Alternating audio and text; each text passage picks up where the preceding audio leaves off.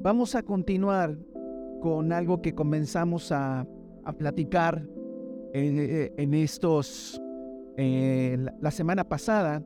Comenzamos a platicar algo que vamos a darle seguimiento en esta, en esta mañana también y que se llama, que tiene que ver, hermanos, con la justicia, la justicia a medias, porque eh, en ocasiones, en muchas ocasiones, el Evangelio, aunque lo escuchamos y decimos creer en el Evangelio, no alcanzamos a ver todo el poder que el Evangelio mismo dice que tiene para la transformación de nuestras vidas. Y a, través de la palabra nos damos cuenta que muchas veces nos quedamos con una justicia, la justicia de Dios, pero a medias. Lo platicamos la vez pasada, comenzamos hablando acerca de eso. Y vimos que la justicia a medias no es justicia. ¿Por qué? Por esta es la razón. Al creer en Jesucristo y su obra, se nos otorga, somos constituidos justos delante de la presencia del Señor. Y la palabra del Señor nos dice que cuando nosotros nos entregamos y creemos en el Señor, luego entonces se nos es atribuida la justicia de Dios.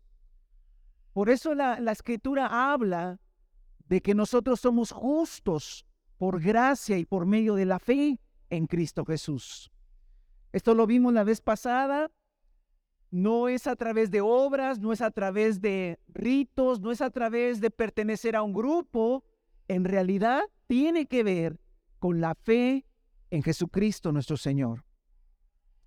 Quiero decirles que los apóstoles del primer siglo lucharon mucho contra los falsos maestros que insistían en que la obra de Cristo y la fe deberían complementarse con alguna, algunos mandamientos, rituales y obras que el creyente tenía que realizar.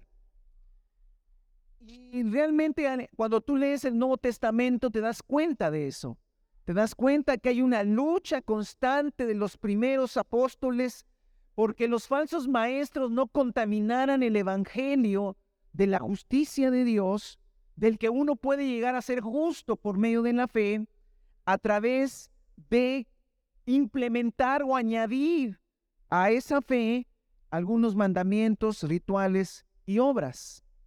Solamente no lo busque, ahorita vamos a buscar los pasajes que vamos a estudiar, pero solamente como para que tenga referencia de lo que estoy diciendo. Por ejemplo, Pablo le escribía a la iglesia, a los colosenses, cuídense que nadie los cautive con la vana y engañosa filosofía que sigue tradiciones humanas las que está de acuerdo a los principios de este mundo, pero no está conforme a Cristo, porque toda la plenitud de la divinidad habita en forma corporal en Cristo y en Él, que es la cabeza de todo poder y autoridad, ustedes han recibido esa plenitud. Entonces, Pablo insistía que Jesucristo bastaba, que la fe en Jesús era suficiente, que nadie los engañara, que nadie los cautivara por filosofías, por razonamientos humanos, y que ellos se centraran únicamente en que si has creído en Jesucristo, si has entregado tu vida a Jesucristo, es suficiente para el Señor, porque esa es la obra que realmente el Señor, eh, es la obra que el Señor estableció que se realizara y que nosotros creyésemos en eso. Ahora es tan fuerte, hermanos, sobre todo el, tema de Gálatas, es mucho el tema este, ¿verdad? De cómo eh, Pablo se indigna de que lo que él enseñó por muchos meses y años en esa región, ¿verdad? Después estuviera siendo contaminado por creencias, por eh, maneras de, de pensar, donde al final de cuentas lo que se pensaba era añadir a la fe alguna obra, algún ritual, algún mandamiento, alguna cosa. Tal es así, hermanos, que el apóstol Pablo escribe categóricamente, dice, aquellos de entre ustedes, porque algunos ya habían sido engañados, aquellos de entre ustedes que tratan de ser justificados por la ley, han roto con Cristo, han caído de la gracia. Uf, es bien fuerte, hermano. Pablo ya en su discurso en Gálatas tiene que decir, y si alguno ha añadido a su fe en Cristo Jesús, si uno ha añadido al, al sacrificio de Jesús y a la fe en el sacrificio de Jesús, le ha añadido algo de la ley, del mandato, del ritual, y pretenden que a través de eso también se complemente la, la, salvación en Cristo Jesús, la, justicia de Dios impartida a cada uno de nosotros, dice, han roto con Jesús, de la gracia habéis caído. Es decir, perdieron todo. Por añadir, fíjese, hermano, no está diciendo que no creían en Jesús, ¿eh? Aquí es lo, terrible. Sí creían en Jesús algunos en, en Galacia, pero habían añadido un rito, eh, eh, celebrar una fiesta, celebrar un, día, este, tener algún eh, alguna obra personal. Y entonces el apóstol Pablo es categórico y dice, han roto con Cristo. De la gracia habéis caído. Entonces, como ustedes pueden ver, la justicia de Dios se recibe por medio de la fe. Y todo aquel que ha entregado su vida al Señor ha sido justificado por medio de la fe. Ahora, solo así creo en Cristo y su sacrificio y ya soy justo y puedo vivir de acuerdo a su voluntad. Solamente tengo que ejercer una fe en Jesucristo y, decir o, confesar con mis labios que creo, obviamente en mi corazón, que creo en Jesucristo y su sacrificio y ya con eso soy justo. Sí, según las escrituras, sí. Eres justo por eso. ¿Y ahora puedo vivir de acuerdo a su voluntad? Sí, sí, definitivamente sí. Pero ¿por qué entonces algunos que han confesado con sus labios y que han expresado que han creído en Jesús, al cabo del tiempo no han podido vivir de acuerdo a la voluntad de Dios?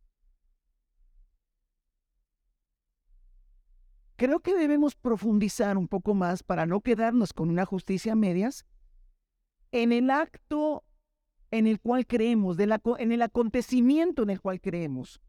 Y es básicamente el sacrificio de Jesús.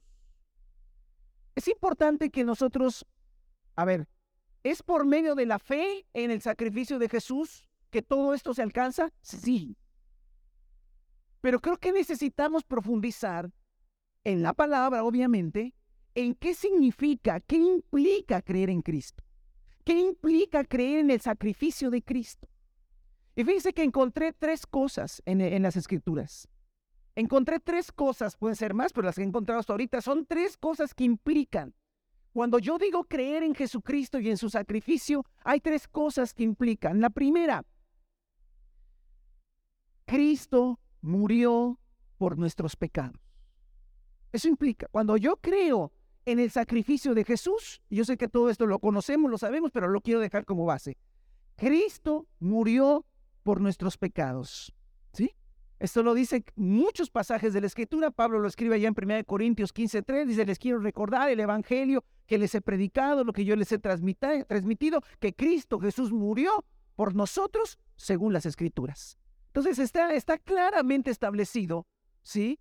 Que Jesucristo murió por nuestros pecados en la cruz. Cuando yo creo en Jesús, ¿verdad? no creo solo en la existencia de Jesús, Creo en la existencia de Jesús, creo en el evento de Jesús, creo en, el sacrificio de Jesús. Y la escritura me dice que si yo creo en Jesús, entonces yo creo que Él murió por nuestros pecados. De tal manera que nuestros pecados están qué? Perdonados. ¿Listo?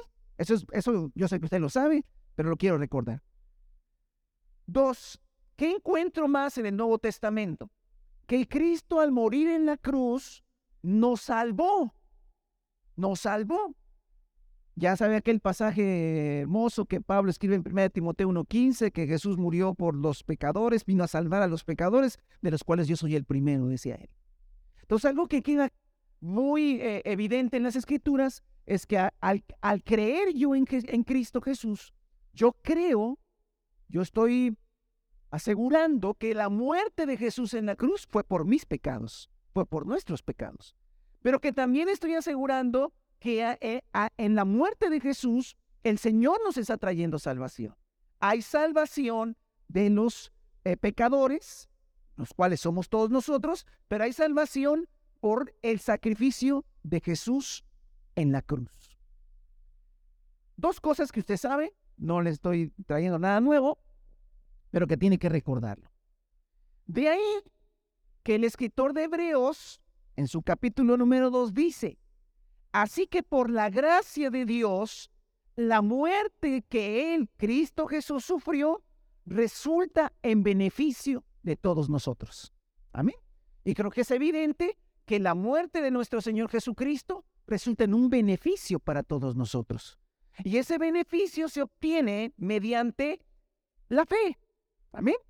Entonces, el tema que estamos desarrollando, hermanos, es la justicia medias. Obviamente no queremos que tener una justicia medias, sino queremos que todos, ¿verdad? Los que caminamos en el Señor, tengamos una justicia completa, bien, bien entendida, bien, bien, eh, bien creída, vamos a decir la expresión. Así que hasta ahí eh, eh, hay un beneficio porque Jesús murió por nuestros pecados y murió para salvarnos. Pero si nos quedamos solo hasta aquí, podemos correr el riesgo de tener una justicia a medias. Ese es el tema. Esas dos cosas que acabo de decir son ciertas, pero no es todo. Y creo y, he visto también, más que creer, lo he visto, que mucho creyente se ha quedado con esas dos cosas que son ciertas. Pero recuerde usted que algo cierto, pero que no alcanzo a entenderlo todo, ¿verdad? Estoy con un entendimiento a medias. Y la justicia de Dios es, un, es una cosa maravillosa revelada a los hombres, pero que no podemos quedarnos con una justicia a medias. Entonces, yo sé que usted dice, bueno, si el Señor murió por mis pecados y el Señor murió para salvarnos, yo lo creo, yo también lo creo. Pero si nos quedamos solo hasta aquí, cuando yo creo en Jesús, creo en esas dos cosas. Pero hay una cosa más que creo, que a veces el creyente no cree. Y ahí nos quedamos a media. Ahora sí quiero que vaya, por favor, a la segunda carta a los Corintios. Segunda carta a los Corintios. Estamos analizando, estamos viendo la fe en sí. Entonces, la segunda carta a los Corintios en el capítulo 5, hay dos versículos que quiero leer con ustedes que, que nos van a ayudar a comprender un poco más por qué estamos hablando de no quedarnos con una justicia a medias. Dice así, el amor de Cristo nos obliga. ¿Sí? Y Pablo viene hablando de la obra, de la obra que el Señor hace, de, hacer la obra del Señor, ¿no? Si estamos locos, dice el 3, es por Dios, y estamos cuerdos es por ustedes. Pero el amor de Cristo nos obliga, nos, nos, nos, nos constriñe, dice la Reina Valera. Porque estamos convencidos de que uno murió por todos. Y por consiguiente, todos murieron. Hay una tercera cosa que debemos creer. Cuando yo creo en el sacrificio de Jesús, yo creo que Él murió por mis pecados. Yo creo que Él murió para salvarme. Déjeme hablar en primera persona. Quisiera que se lo aplicara a cada uno de ustedes. Yo creo que Jesús murió por mis pecados. Yo creo que Jesús murió para salvarme. Pero hay algo que los primeros cristianos y los apóstoles del primer siglo creían. Y vamos a ver, hermano, que no es un pasaje, son muchos pasajes, por lo menos encontré siete, no versículos, siete pasajes que hablan de esto. Si yo creo que Jesús murió por mí, dice el apóstol Pablo, entonces por consiguiente, por lo tanto, como consecuencia, todos morimos. Y ahí es donde empieza el, problema de la fe. Porque creer que Jesús murió por mí en la cruz, está bien. Creer que Jesús murió por mis pecados, está bien. Pero creer que yo me morí también, ya no está bien. Ya no está tan bien eso que otro, escuche, que otro haya muerto por mí.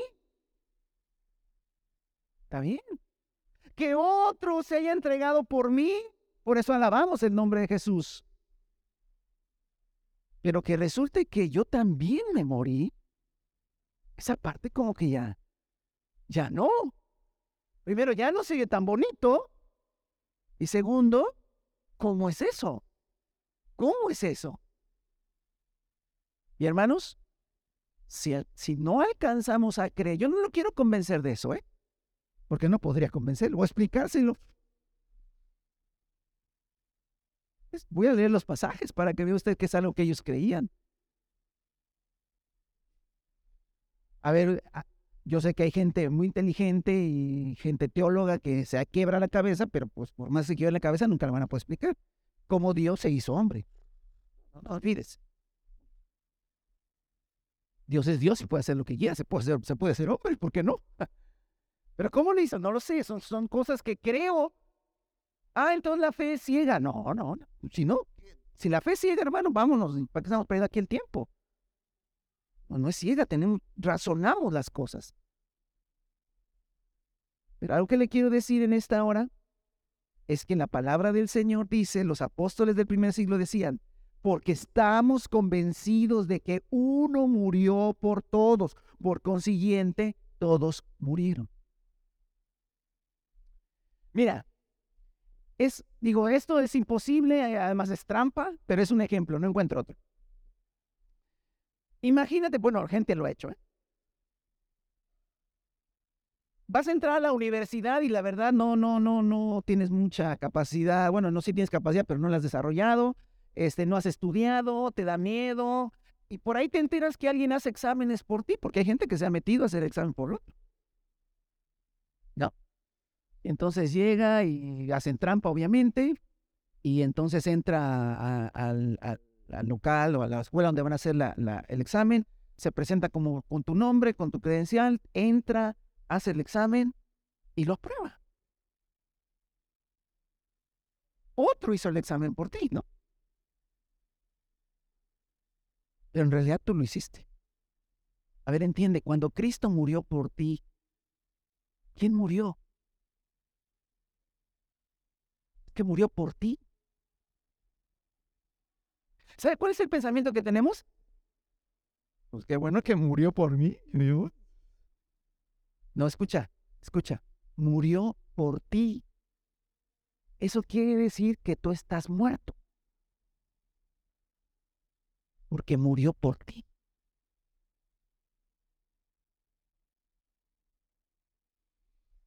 A ver, tenemos la idea, porque es la, la idea que se nos ha dado de que me estaba yo en el, eh, ahogándome en el mar y vino alguien, me sacó del mar y él se ahogó. Entonces, él se murió por mí. Pero la escritura no dice eso. La escritura dice que técnicamente tú tenías que morirte por pecador. Yo también. Y que para que cumpliéramos con la paga del pecado teníamos que qué? Que morir. Que Jesús fue a la cruz por mí a morir. Jesús entró al examen para aprobarlo, pero yo lo aprobé. Entré a la universidad. Pero ¿sabe por qué entré a la universidad? Porque aprobé el examen. ¿Por qué estoy perdonado? Porque morí.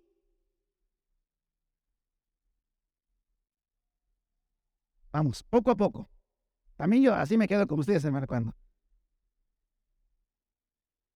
Esta verdad no es algo que aparece en un versículo, es una parte importante del Evangelio. Y por lo menos en siete porciones del Nuevo Testamento se mencionan y se explican. Hermano, tú y yo tenemos vida eterna y fuimos perdonados porque nos morimos.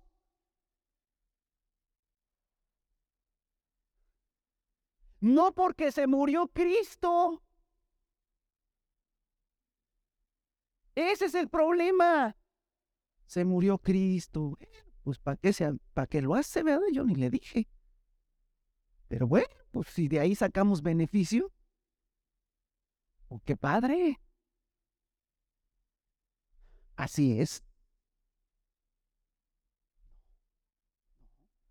Mire, vamos, vamos con calma. Le dije que por lo menos en siete pasajes se menciona la muerte del creyente. Mateo, no lo busque, Mateo 10:38, Lucas 14:27, Marcos 8:34. En los evangelios está la famosa frase de Jesús, y el que no carga su cruz y me sigue, no puede ser mi discípulo. Cargar la cruz significa qué? Morir. Cualquiera que cargaba una cruz en aquel tiempo iba a morir. Entonces, desde el principio Jesús dijo, se van a morir, ¿eh? Se van a morir. Mis verdaderos discípulos se van a morir. ¿Por qué? Porque solamente en la muerte hay perdón. Solamente en la muerte hay perdón. Vamos adelante. Romanos 6, por favor. Vamos a adentrarnos en algunos pasajes.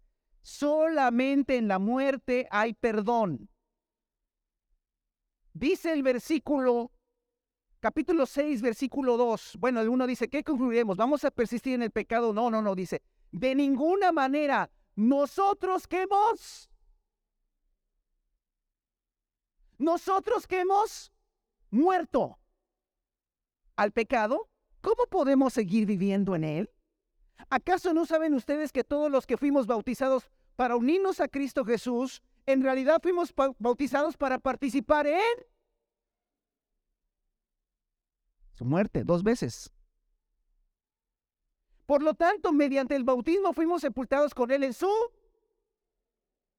a fin de que así como Cristo resucitó por el poder del Padre, también nosotros llevemos una nueva vida. En efecto, si hemos estado unidos con Él en su... Voy a hablar mucho de muerte. Si hemos estado unidos con Él en su muerte, sin duda también estaremos unidos con Él en su resurrección. Sabemos que nuestra vieja naturaleza fue crucificada cinco veces con Él para que nuestro cuerpo pecaminoso perdiera su poder de modo que ya no siguiéramos siendo esclavos del pecado. Ojo, lea conmigo este, por favor, versículo 7. Porque el que muere...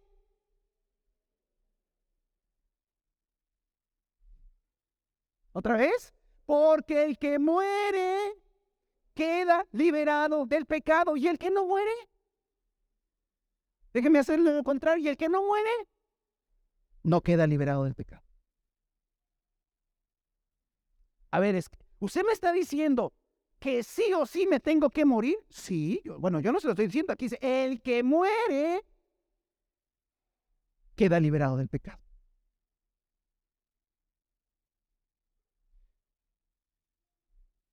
Pero entonces, ah, ahí entra Cristo Jesús. Él murió por mí en la cruz. Pero yo no me puedo separar del sacrificio de Jesús y decir, ok, perdonaste mis pecados, me diste vida eterna, qué lindo, qué hermoso, te estaré agradecido eternamente. Y pues, pero yo estoy vivo. No, no, no, no, no. A ver, al morir en la cruz, en realidad lo que Jesús hizo es que nosotros nos pudieran, eh, podemos ante el Señor estar muertos. Es bien difícil explicarlo, hermano. Que delante del Señor nosotros también experimentamos esa muerte. Por eso el apóstol Pablo es, es fuerte cuando dice, porque el que muere queda liberado del pecado. Pero el que murió fue Cristo. Entonces más Cristo quedó liberado del pecado. Y él no tenía pecado. No, él nos pasó ese beneficio. Sí, no, no, no. Te pasó ese beneficio, pero en realidad tú también mueres. Pero no fuiste a una cruz. No, fue Jesús. Pero mm, yo me tengo. Por eso dice, cuando tú crees en Jesús, en realidad tú crees en tu propia muerte.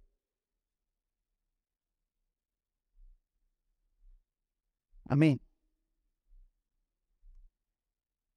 Romanos 7, ahí le va. Si esta no le quedó clara, ahí le va otra.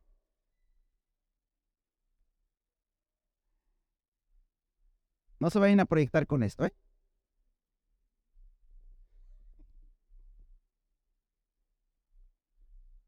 Es un ejemplo.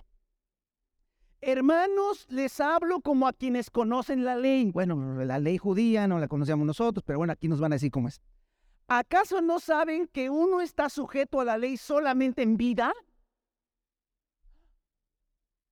No, no sabíamos eso, ¿sí? Porque la ley es para los vivos, la ley ya no aplica a los muertos. Eso pasa también aquí, ¿no? Tienes una deuda y te mueres, pues si no dejaste a nadie responsable, pues ya no debes nada. Nunca he visto que lleguen a, este, a embargar el cuerpo del muerto, ¿no? O el terrenito donde está, ¿no? Se lo vamos a embargar porque nos quedó a deber. Si no dejó a nadie responsable de la deuda, se murió, se acabó. No debe nada. ¿Acaso no saben que uno está sujeto a la ley solamente en vida? Por ejemplo, la casada está ligada por ley a su esposo, solo mientras éste vive. A decir gloria a Dios, hermano, ¿por qué? Solo mientras éste vive. Pero si su esposo muere, ella queda libre de la ley que la unía a su esposo. Es un ejemplo. Pablo dice, es que en realidad la ley solamente aplica cuando estás vivo. Y pone el ejemplo del matrimonio. La mujer, mientras su esposo vive, pues está, ligada por la ley eh, judía, por la ley eh, de Dios, está ligada. Pero una vez que se muere, quedó libre. Es un ejemplo. Por eso si se casa con otro hombre mientras su esposo vive, se le considera adúltera. Pero si muere su esposo, ella queda libre de esa ley. Y no es adúltera aunque se case con otro hombre. Ahí va. Asimismo, hermanos míos, ustedes murieron a la ley. ¿Cuándo morimos a la ley? En el cuerpo crucificado de Cristo. Cuando Jesús estaba siendo crucificado, yo también estaba siendo crucificado, tú también estabas siendo crucificado, tú también estabas siendo crucificada. Y en esa crucifixión estábamos muriendo a la ley.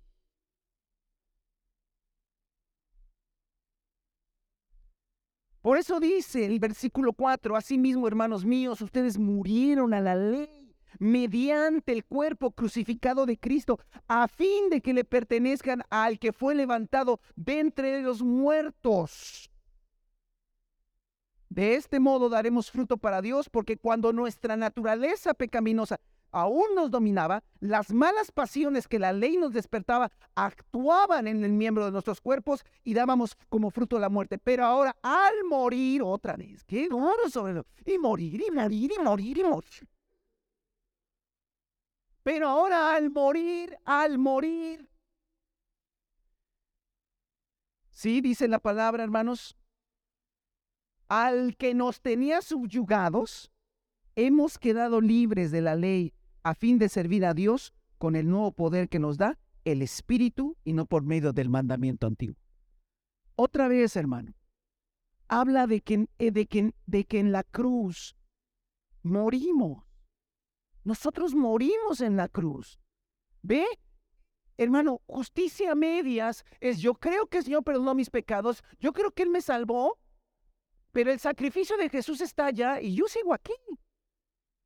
Y, hermano, en ocasiones no vemos el poder de Dios en nuestra vida, no vemos ese poder que nos, que nos libera, que nos lleva a una vida poderosa, porque no entendemos o no creemos, porque todo es por fe.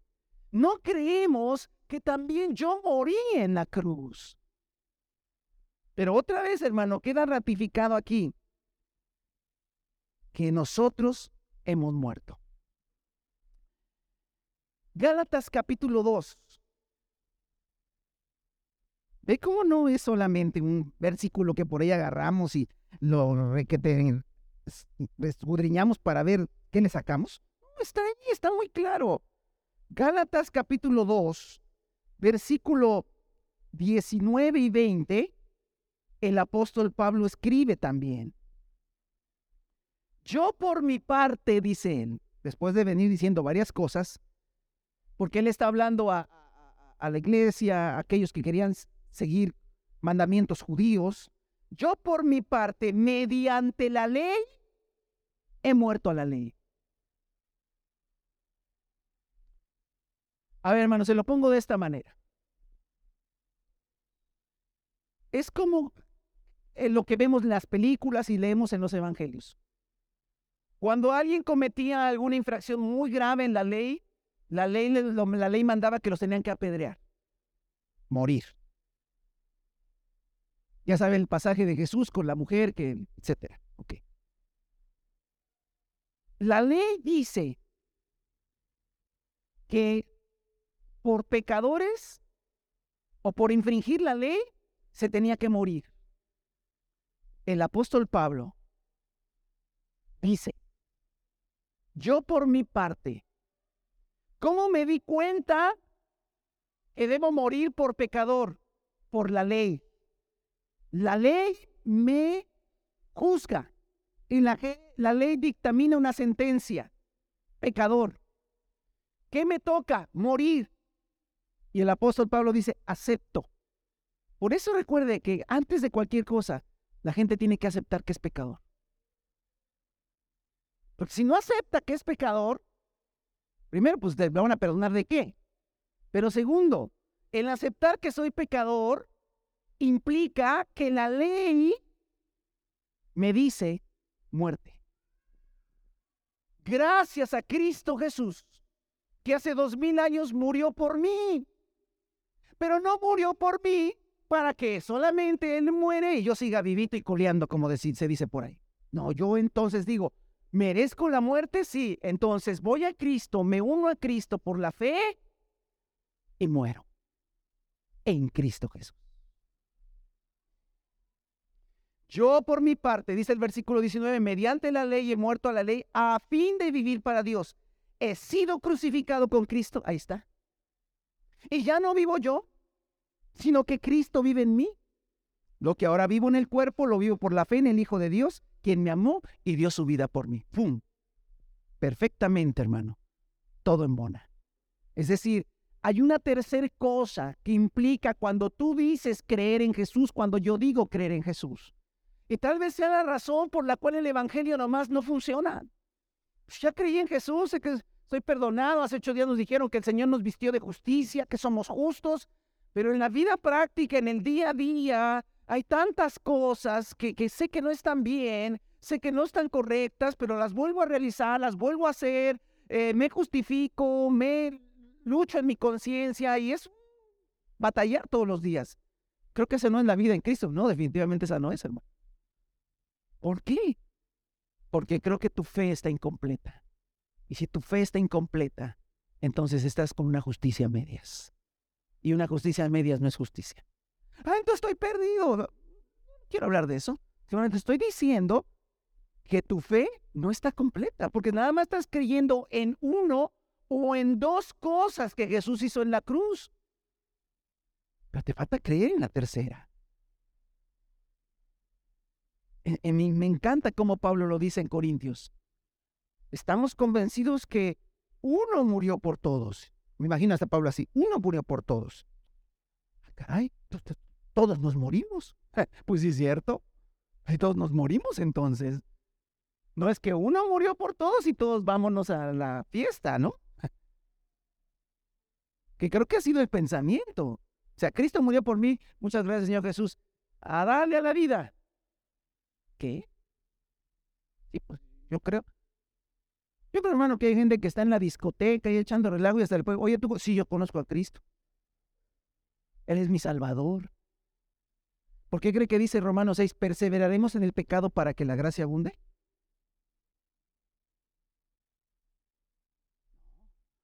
Porque al creer en Jesús, yo estoy creyendo que también yo morí. Ahí mismo en Gálatas, si va al capítulo 5, versículo 24, ahí mismo en Gálatas 5, 24, eh, hay otro pasaje que también es interesante. ¿ve? No es, no es solamente dos o tres, es, es es vasto, hermano, lo que el Nuevo Testamento enseña. 5.24 dice, los que son de Cristo, los que son de Cristo Jesús, han crucificado la naturaleza pecaminosa con sus pasiones y deseos. ¿Cómo la han crucificado? Identificándose con Cristo en la cruz. Gálatas 6:14 dice, si usted me acompaña a Gálatas 6, versículo 14 dice,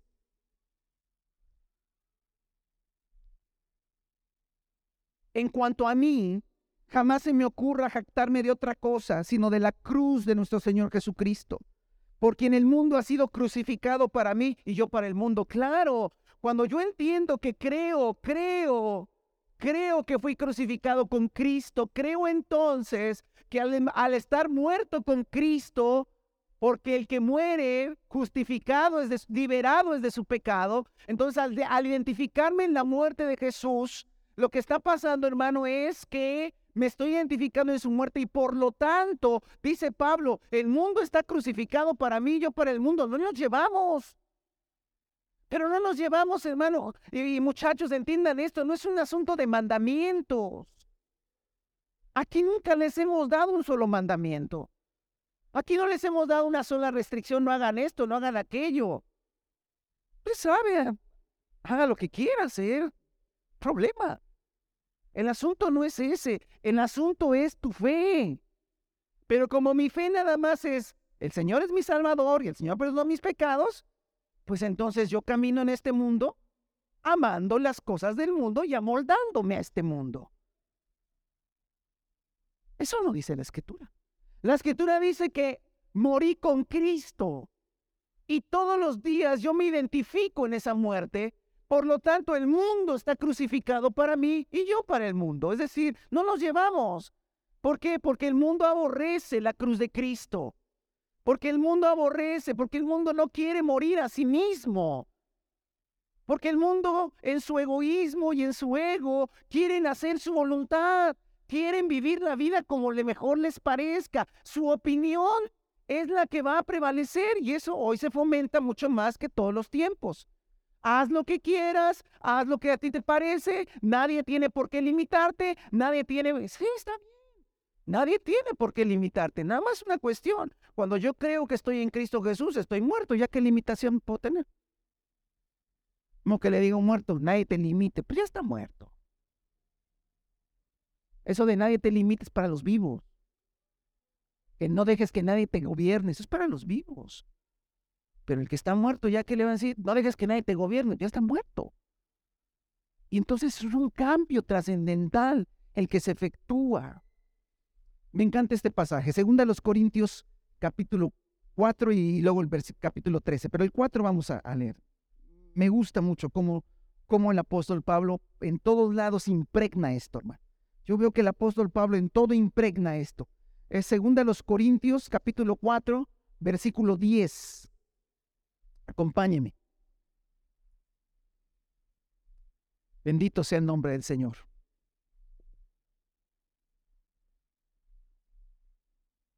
Dice, donde quiera,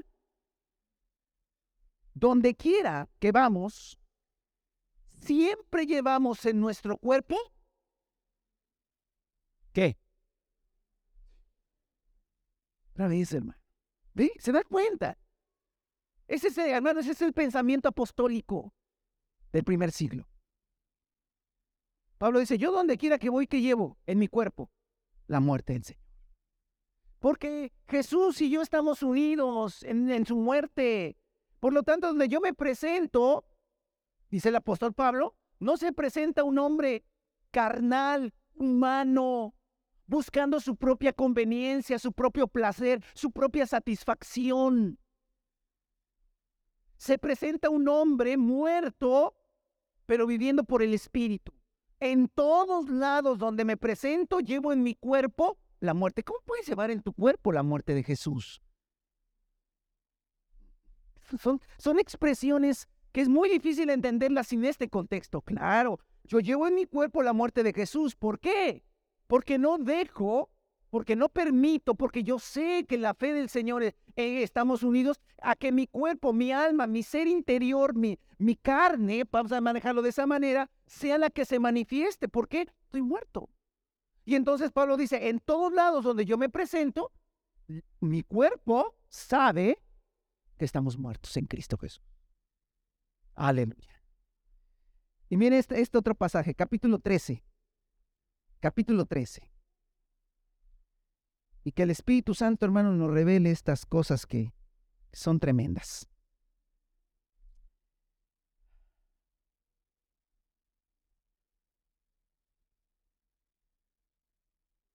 A Pablo le decían que era medio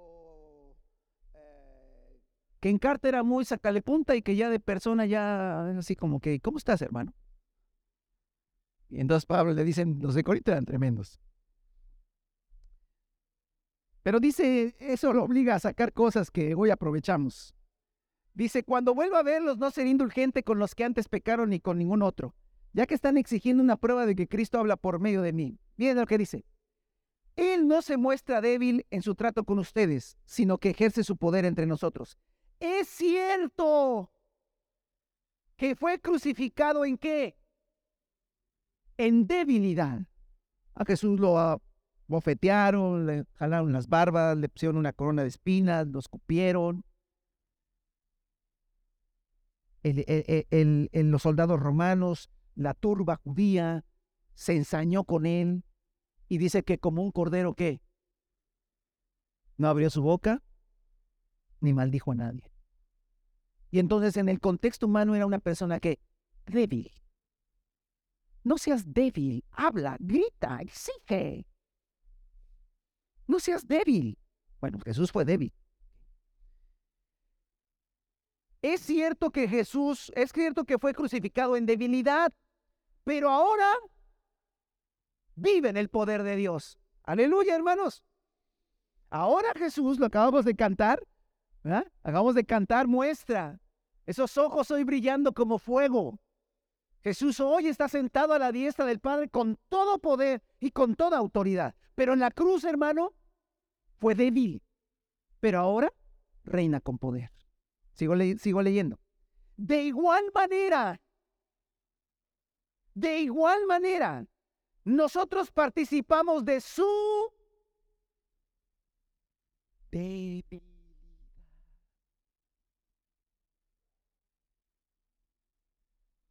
pero por el poder de Dios viviremos con Cristo para usted. ¿Qué está diciendo? A ver, hermano. Jóvenes, todos los que están aquí. Antes de que Jesús fuera exaltado, fue humillado. Nosotros queremos el poder sin la humillación.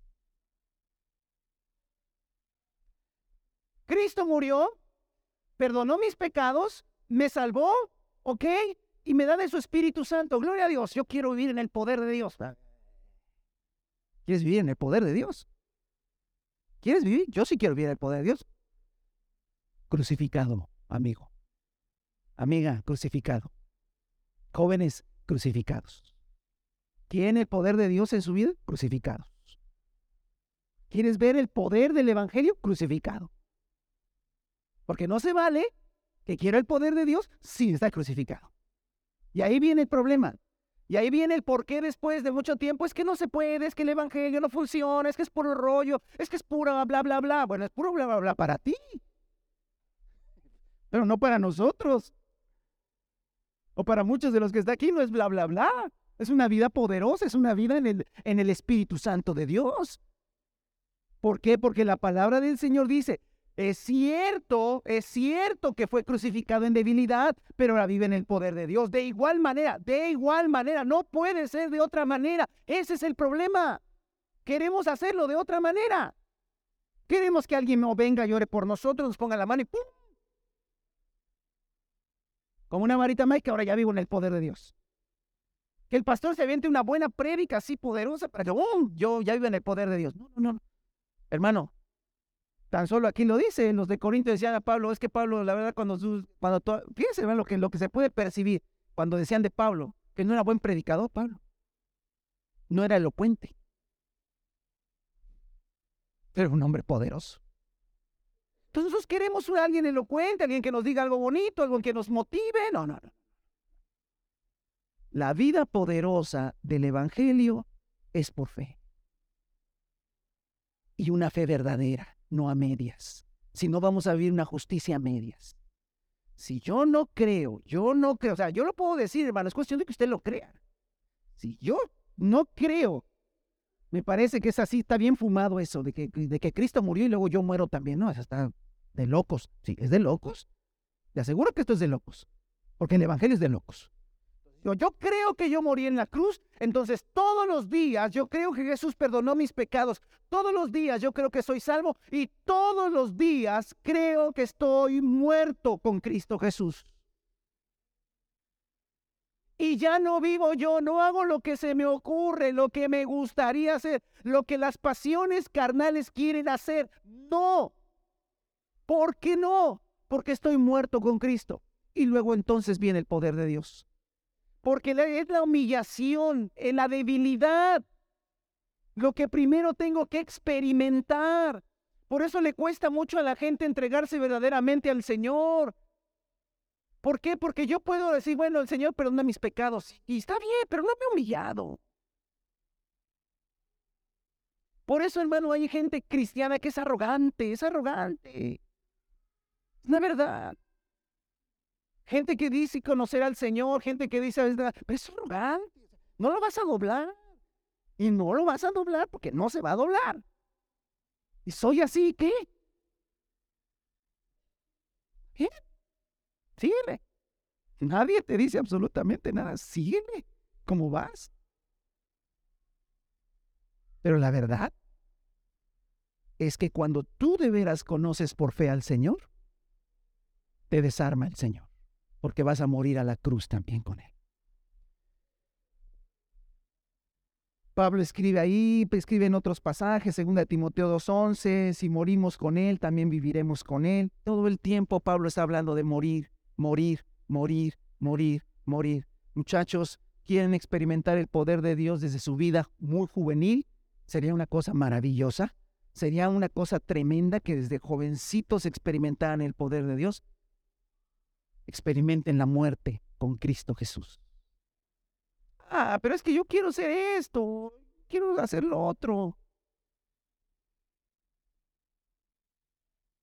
Hace poco, visitando a, una, a un familiar que ella es, que es cristiana desde muy pequeña y sabía que nosotros nos convertimos ya siendo jóvenes, me hizo una pregunta que me sacó un poco de onda, pero me hizo meditar. Ella me dijo, o sea, usted, ella recordó cuando estábamos platicando, ah, sí, entonces ustedes no fueron cristianos desde pequeños, le digo, ¿no? Recuerda que nosotros, ah, sí, sí, sí. Oye, ¿cómo es eso de convertirse? Y yo me quedé frío Y le dije, bueno, míralo. ya le empecé a explicar, pero yo sabía que ella no me estaba diciendo eso de alzar la mano y recibir a Cristo. Entonces yo le platiqué una experiencia que creo que es la que, en la que yo me convertí. Yo le había platicado esta historia, hermano, yo asistí a la iglesia y levanté la mano para recibir a Cristo todas las veces que iban los evangelistas y los predicadores. Recibí a Cristo como 50 mil veces. ¿verdad? Pero en realidad, aunque yo ya me había entregado al Señor, yo no veía el poder de Dios en mi vida. Seguía atado a cosas, a pensamientos, a pasiones, a desórdenes. Muchas veces, muchas veces, en dos años, por fueron dos años de agonía, hermano, Muchas veces no tenía ganas de ir a la reunión. No porque no quisiera al Señor, sino me sentía un hipócrita. Sentía que yo no le iba a hacer en esto. Pero otra vez venía, hermano, y otra vez escuchaba la palabra, el mensaje, le pedía perdón a Dios, otra vez lo recibía como mi Salvador. Y la semana era otra agonía. Y así me la pasé dos largos años. Hasta que el Señor me mostró cosas y me enseñó cosas. Pero una tarde, un día, media tarde en, mi recámara. Mi papá ya se había ido, creo, de pastor, mi mamá, no sé, había pasado, estaba solo, yo, yo estaba solo en la casa, leyendo un libro que me habían regalado, La constancia del amor divino. Nunca volví a encontrar ese librito pequeñito. Y empecé a leer, lo estuve leyendo esas semanas y al final terminé el libro y claramente, hermano, claramente yo supe que el Señor estaba frente a mí. No lo vi, no lo quiero aquí no lo vi, pero sabía que Dios estaba ahí haciéndome una pregunta. ¿Vas a hacer tu vida? ¿O yo voy a trazar tu vida? Estaba terminando mi carrera, yo quería trabajar, ganar dinero, comprarme cosas, comprarle cosas a mis papás, este, ropa, arreglar la casa. Estaba emocionadísimo. Y entonces el Señor me dijo, ¿tus planes o mis planes? Y así, un silencio donde no, o sea, no yo quería que Dios me acompañara en mis planes. Que es lo que casi todo el mundo quiere, que el Señor me acompañe en mis planes. Recuerdo haber, haberme arrodillado en la cama y decirle, Señor, los planes que tú tienes para mí. Y aquí sí, usted me puede creer o no creer, hermano, yo lo único que sí recuerdo haber visto en mi mente, una hoja en blanco, donde no había nada escrito. Y yo entendí que me decía, me decía, puede ser lo que sea, pero no será lo que tú piensas. ¿Y qué cree, hermano? Me puse a llorar. Me puse a llorar porque sabía que todos mis planes e ideas se iban a ir al bote de la basura. Y efectivamente, hermanos, no terminé donde pensaba terminar. Pero agradezco al Señor. Ah, pero eh, yo puedo llegar a ser pastor. No, no, no, no es. Cada quien el Señor sabe lo que va. Lo importante aquí, ¿sabe qué es? Que no se va a hacer tu voluntad, sino la de Él. Y ese es, hermano, el punto de quiebre. Porque si tú le firmas una hoja en blanco al Señor, el Señor va a empezar a decir, no te vas a casar. Ay, no.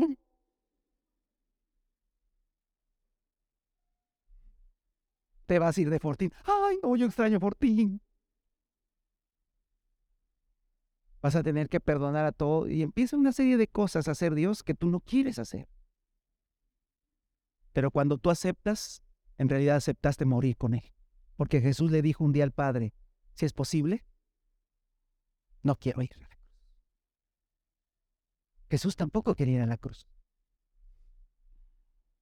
Pero ¿qué dijo? Pero no se haga como yo quiero, sino como tú. A lo mejor te está faltando esa pequeña parte, hermano. Porque tampoco a mí me gusta ir a la cruz. Tampoco te gusta a ti. A nadie le gusta ir a la cruz. Y ahora llevas años diciendo, es que no me gusta. Yo tengo mis planes, tengo mis sueños. Y es más, en Año Nuevo te dijeron que el Señor cumpla tu sueño. Hija, que el Señor cumpla las peticiones de tu corazón. Gracias, papi. Diciendo, hija, bájate de la cruz y vive tu propia vida. Creo que como padres tenemos que empezar a verlo diferente. Así que, hermano, para que no te quedes con una justicia a medias, no tengas una fe a medias. Si creíste en Cristo Jesús, el Señor perdonó tus pecados, te salvó, pero te moriste. Y todos los días debes creerlo. Y entonces el poder de Dios se desatará sobre tu vida. Ponte, ponte sobre tus pies y te invito a que vayas a Apocalipsis capítulo 12. Yo te invito a que te pongas sobre tus pies. No te quedes con una justicia a medias. No te quedes con una justicia incompleta. Vive una justicia en todo su esplendor. Que el Señor Dios Todopoderoso sea glorificado. Vea, hermano, cómo hasta el libro de Apocalipsis habla de esto. Luego oí en el cielo, Apocalipsis 12:10. Luego oí en el cielo un gran clamor. Ha llegado ya la salvación y el poder y el reino de nuestro Dios. Porque un día Jesús regresará, hermano, y todo lo que hemos creído se verá materializado. Ha llegado ya la salvación, el poder y el reino de nuestro Dios. Ha llegado ya la autoridad de su Cristo porque ha sido expulsado el acusador de nuestros hermanos, el cual los acusaba día y noche delante de nuestro Dios. Ellos lo han vencido por, por medio de la sangre del cordero y por el mensaje del cual dieron testimonio, y no valoraron tanto su vida como para evitar la muerte. Por eso alegrense cielos y ustedes que lo habitan pero hay de la tierra y del mar, el diablo lleno de furor ha descendido a ustedes porque sabe que le queda poco tiempo. Pero dice, hermano, que los cielos se alegran, hermano, y todos los que habitan en los cielos se alegran porque el Señor Jesús regresará. Pero claramente dice, hermano, que los que le vencen son aquellos que le han vencido por la sangre de Jesucristo, por la palabra del testimonio y porque no amaron su vida, no cuidaron su vida, porque su vida ya estaba muerta con Cristo, de tal manera que si se requirió dar la vida, se daba. Amado hermano y hermana, jóvenes, señoritas, niños, ancianos que estamos aquí, no vivamos una justicia a medias, no vive una fe a medias, porque una fe a medias no sirve. Y tal vez es la respuesta a una oración que tú has hecho. ¿Por qué no puedo vivir una vida poderosa? ¿Por qué la vida cristiana es tan aburrida? Porque siempre pierdo. O es aburrida, porque siempre pierdo. Sé que no está bien esto, sé que no está bien lo otro, sé que no está esto, sé que esto no es así, sé que no funciona de esa manera, pero no puedo salir de ahí. Yo te invito en esta hora a que renueves tu fe en una fe verdadera, donde digas, sí Señor, si tú moriste, todos nos morimos. Porque no es, tú moriste, qué bueno que tú te moriste. Te alabamos porque tú te moriste. Mientras que nosotros, bien, listos, tenemos nuestra vida muy personal. Mis cosas, mi tiempo, mis pasatiempos, mi dinero, mi vida, mis hijos, mi familia. Pero gracias Jesús por haber muerto por mí. Estaré agradecido eternamente. Eso es perverso. Eso es perverso. Eso es perverso. No. Gracias por morir por mí. Porque yo por fe me muero también contigo.